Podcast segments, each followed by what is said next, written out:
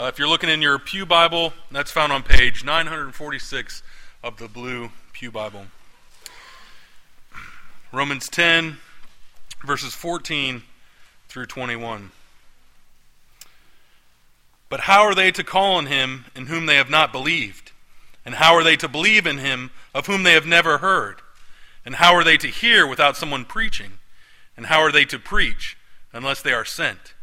As it is written, How beautiful are the feet of those who preach the good news! But they have not all obeyed the gospel. For Isaiah says, Lord, who has believed what he has heard from us? So faith comes from hearing, and hearing through the word of Christ. But I ask, have they not heard? Indeed they have, for their voice has gone out all to, out to all the earth, and their words to the ends of the world. But I ask, did not Israel understand? First Moses says, I will make you, a, make you jealous of those who are not a nation. With a foolish nation I will make you angry.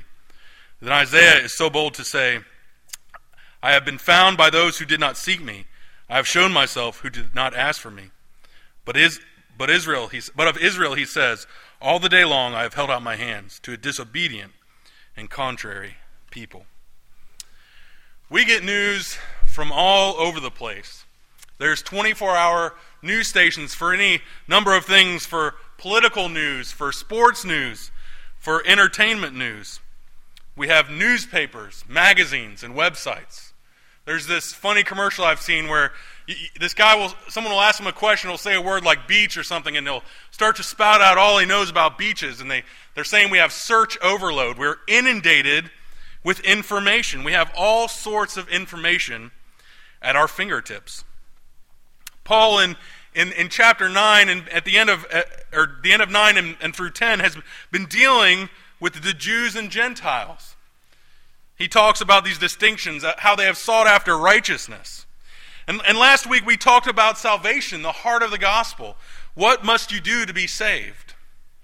And now we come and, and we see the need for the gospel to be proclaimed. And so as we come to this passage, there's three things I want us to see. I want us to see the call to evangelism. Second, we'll see Israel's rejection. And then finally, we'll see God's compassion. So, first, let's look at, at this call to evangelism. We could, have, we could easily have taken this whole sermon and done just on these four questions we see here in verses 14 and 15. Paul, indeed, as he said last week, has a desire to see all the Jews saved. He has this desire in him. And so he comes and he asks these four questions. First, he says, How can they call upon him whom they have not believed? And this is the obvious place to start, isn't it? How can they call on him in whom they have not believed? And so I think he's addressing this in, in two ways. First, I think he's talking about those who just don't believe. These are people who have heard the gospel, they've heard the word preached, and they don't believe it. I think we can understand this very easily. We live in a place that has cultural Christianity. Christianity is something that is all around us.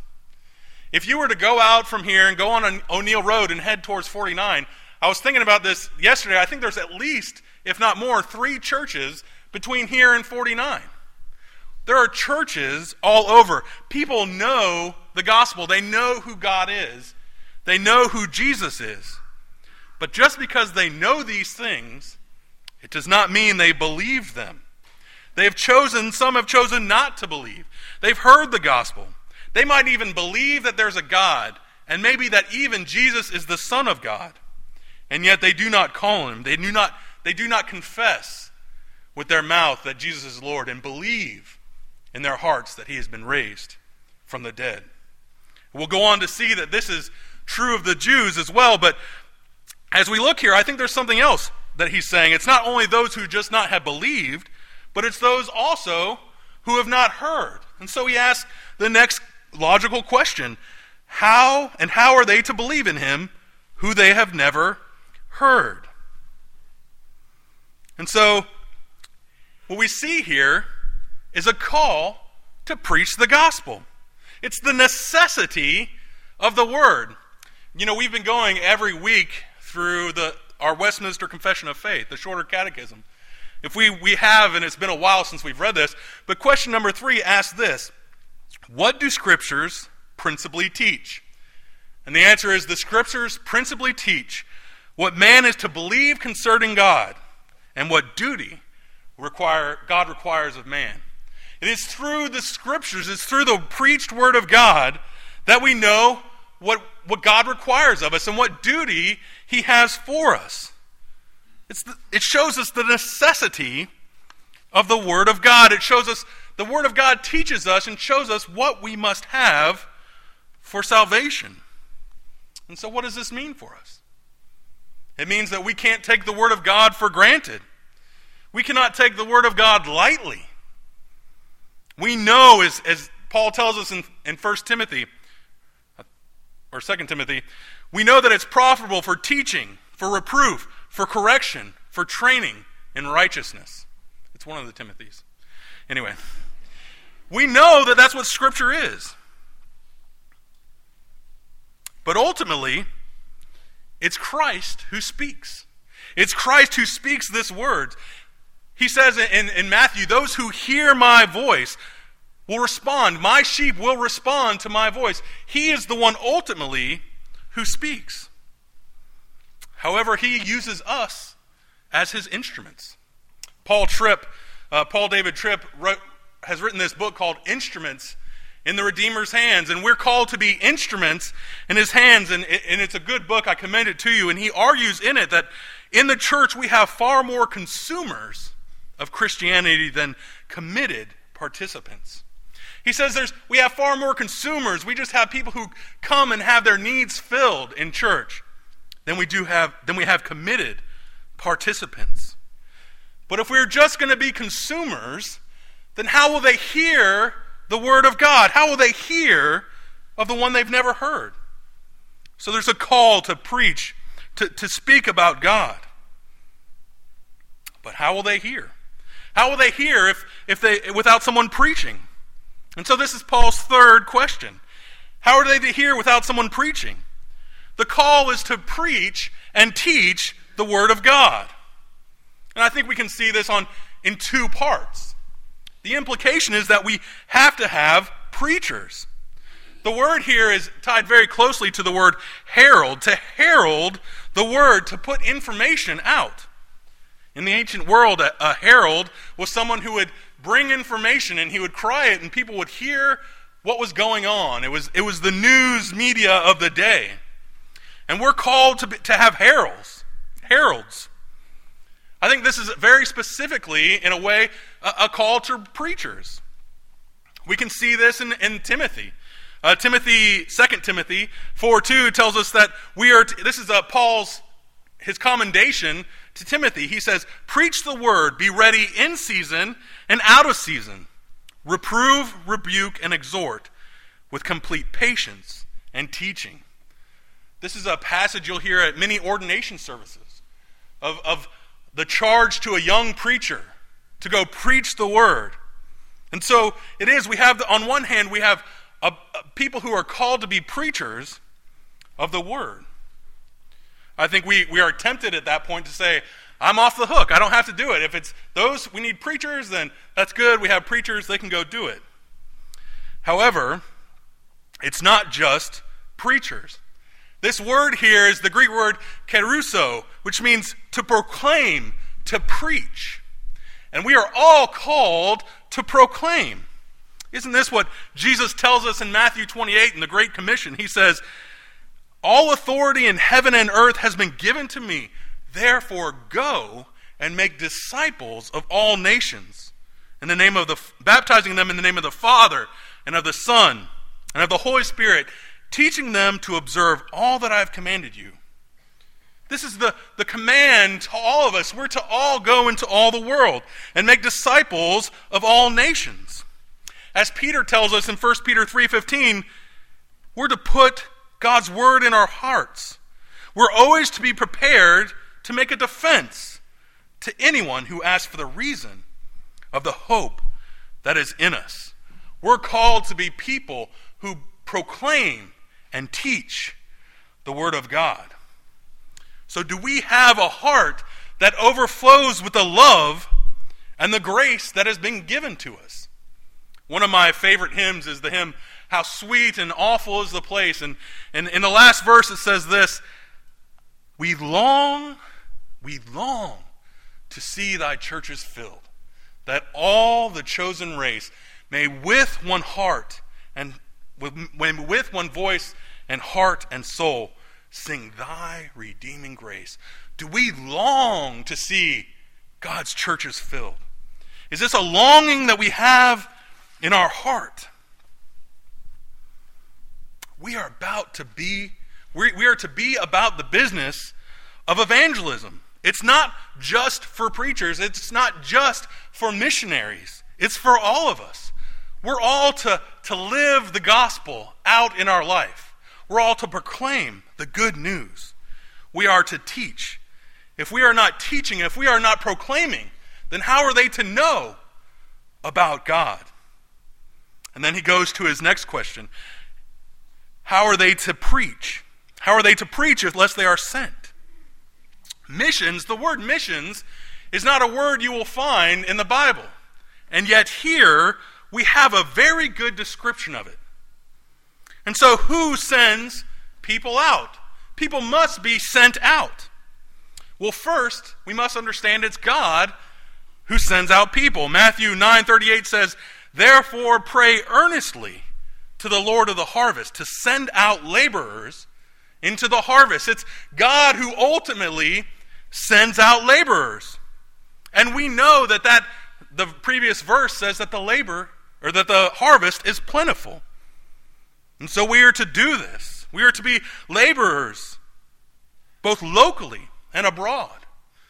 The Great Commission goes on to tell us he sends them to Jerusalem and Judea and Samaria and to the very ends of the earth. However, it's not just God who sends people out. Yes, he sends people out, but he sends people out through us.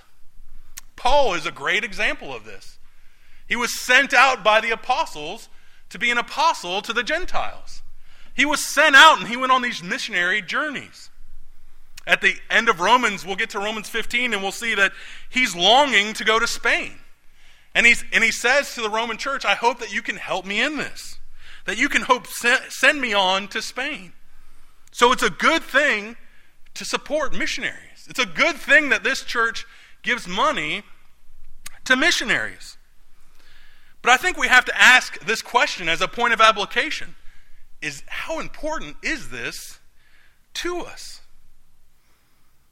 Do we give just enough to make us feel good?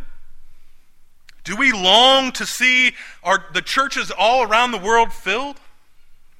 How will people ever know about Jesus? How will they ever believe in the gospel if the word is not preached? And how will that word ever be preached if we are not sending out people? But also, we also have to understand that we are sent. We are sent here where God has us. The Great Commission sends you right where you are. You are to be teaching and proclaiming the gospel right where you are. Are you proclaiming the gospel to those around you so they might hear and believe? This is something we have to be doing. God works through his people. It's a beautiful thing he says here at the end of verse or, uh, end of verse 15, how beautiful are the feet of those who preach the good news. Do we see our missionaries in this way? How beautiful are the feet of those who preach the good news. Do we see our, our preachers in this way? But I think we also have to ask this question What do your feet look like? Do people look at you and say, How beautiful are their feet? Because they're teaching the good news. What do your feet look like? It's kind of a personal question, I guess, in some ways. So we must be about the business of preaching the gospel. We must, it must be reflected and play out in our life. And so we see the call to evangelism, but now I want us to see Israel's rejection it seems in some ways like Paul has been on a two verse tangent. As we've gone through uh, the last few weeks, we've, we've seen Israel's self righteousness at the end of, of chapter 9, and, and we've seen Paul's desire for their salvation. If we were to stop right here, right now, we might think, oh, well, Israel just needs to hear the gospel. They just haven't heard it. Paul's calling us to go preach the word to Israel. However, we don't stop right here, and we go on uh, in, starting in verse 16, and we see Israel's rejection. 16 says this, but they have not all obeyed the gospel. For the Lord for Isaiah says, Lord, who has believed what he has heard from us? This is a, a, quote from Isaiah 53, and, and a few weeks ago, two weeks ago, we looked at Isaiah 53. It came up in our reading uh, on Sunday morning as we've, as we've read through Isaiah. And he's saying, Who has believed what he has heard from us? And what does Isaiah 53 tell us about? It tells us about a man who was despised and rejected. It tells us about a man of sorrows. It tells, tells us about him who was stricken, smitten, and afflicted. They have rejected the foretold Messiah. And so, to, to not be confused, Paul asks two questions based upon his four questions he just asked us. He says, Well, may, maybe they haven't heard. Have they not heard? If you were thinking, you might say, well, well, Paul, they just haven't heard the gospel. They haven't heard the good news. But Paul answers this with, with quoting Psalm 19.4. He says, Their voice has gone out to all the earth, and their words to the end of the world. They have heard this gospel. I think we can see this in, in, in many ways. I, I think it's no mistake that Paul is continuously quoting the Old Testament. As part of uh, Israel's self righteousness, they knew the gospel or the Old Testament. They knew the scriptures. They knew the Word of God. And Paul is telling them the Word has gone out to you. You've heard it. Christ has been revealed to them in the Old Testament. However, it's not only this, he's also been revealed to them in the New Testament, quite literally. When Jesus sent out his 12 apostles, he said, Don't go to the Gentiles. I want you to go to the Jews. Proclaim the word to the Jews. You think about Pentecost and the 3,000. These were Jews from all over the world, and they heard the word and they believed the word, and they went back out and took it with them. John Stott, in his commentary, says this is talking about part of the whole. He argues that every place where Jews were, the message was preached. They, they had heard, the Jewish nation had heard about this message. And so they, they indeed heard about Jesus. They knew about what he had done. So maybe your next question is well, maybe they heard, but maybe they just didn't understand, right? And Paul addresses this one as well. He says, First, Moses says, this is a quote from Deuteronomy 32 21. I will, make you a, I will make you jealous of those who are not a nation. With a foolish nation, I will make you angry. In Sunday evening, we've been going through the book of Jonah. And we've been talking about as, as God is sending Jonah to Nineveh, a wicked and evil nation. And one of the things we've talked about is, is that God is doing this to, to provoke Israel to repentance. He's trying to make them jealous and make them come back to Him. The word here is used as a foolish nation. This, this could be translated without understanding. They, they have no understanding of God, this nation. They have no knowledge of Him, and yet that is who He's coming to. So, what's going on here? Why does this prove that Israel understands? Well, I think we have to consider the fact that they became jealous. This is what James Montgomery Boice said. He says, The anger and jealousy of Israel shows that they know what's going on. They understand. If they didn't understand, why would they become jealous and angry? If, if the Gentile nations were just continuing in their foolishness, then you would just say, oh, well, those foolish Gentiles don't know what they're talking about again. But no, they respond in anger and jealousy. They understand what's going on. This, we go on and we see Paul's second response to their question in Isaiah 65 1. He says, I have been found by those who did not seek me. I have shown myself the, by those who did not ask for me. And we see two characteristics of the people that God went to. He went by, to those who did not seek him, and he showed himself to those who did not ask for him. These are the Gentiles. And we, we see Israel's, or even Jonah's response in the book of Jonah. He's angry that God wants to go to these people, and so he flees. And we see this in the New Testament as well. The Jews respond in anger as, as, the, as Gentiles receive this message. And so Israel's angry, and their hearts are hardened, and they reject what they have heard, and they reject what they have understood. And yet, as we come to the end here, we see that God has compassion on them. Verse 21 says, But of Israel he says, All day long I have held out my hands to a disobedient and contrary people. On the one hand, we have those who did not seek God. We, did not ha- we have those who did not call on God.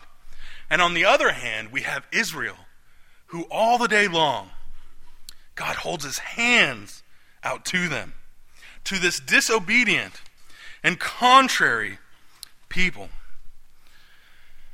I think if we were to go, or I know if we were to go to the Old Testament, we would see this pattern repeating over and over again with Israel.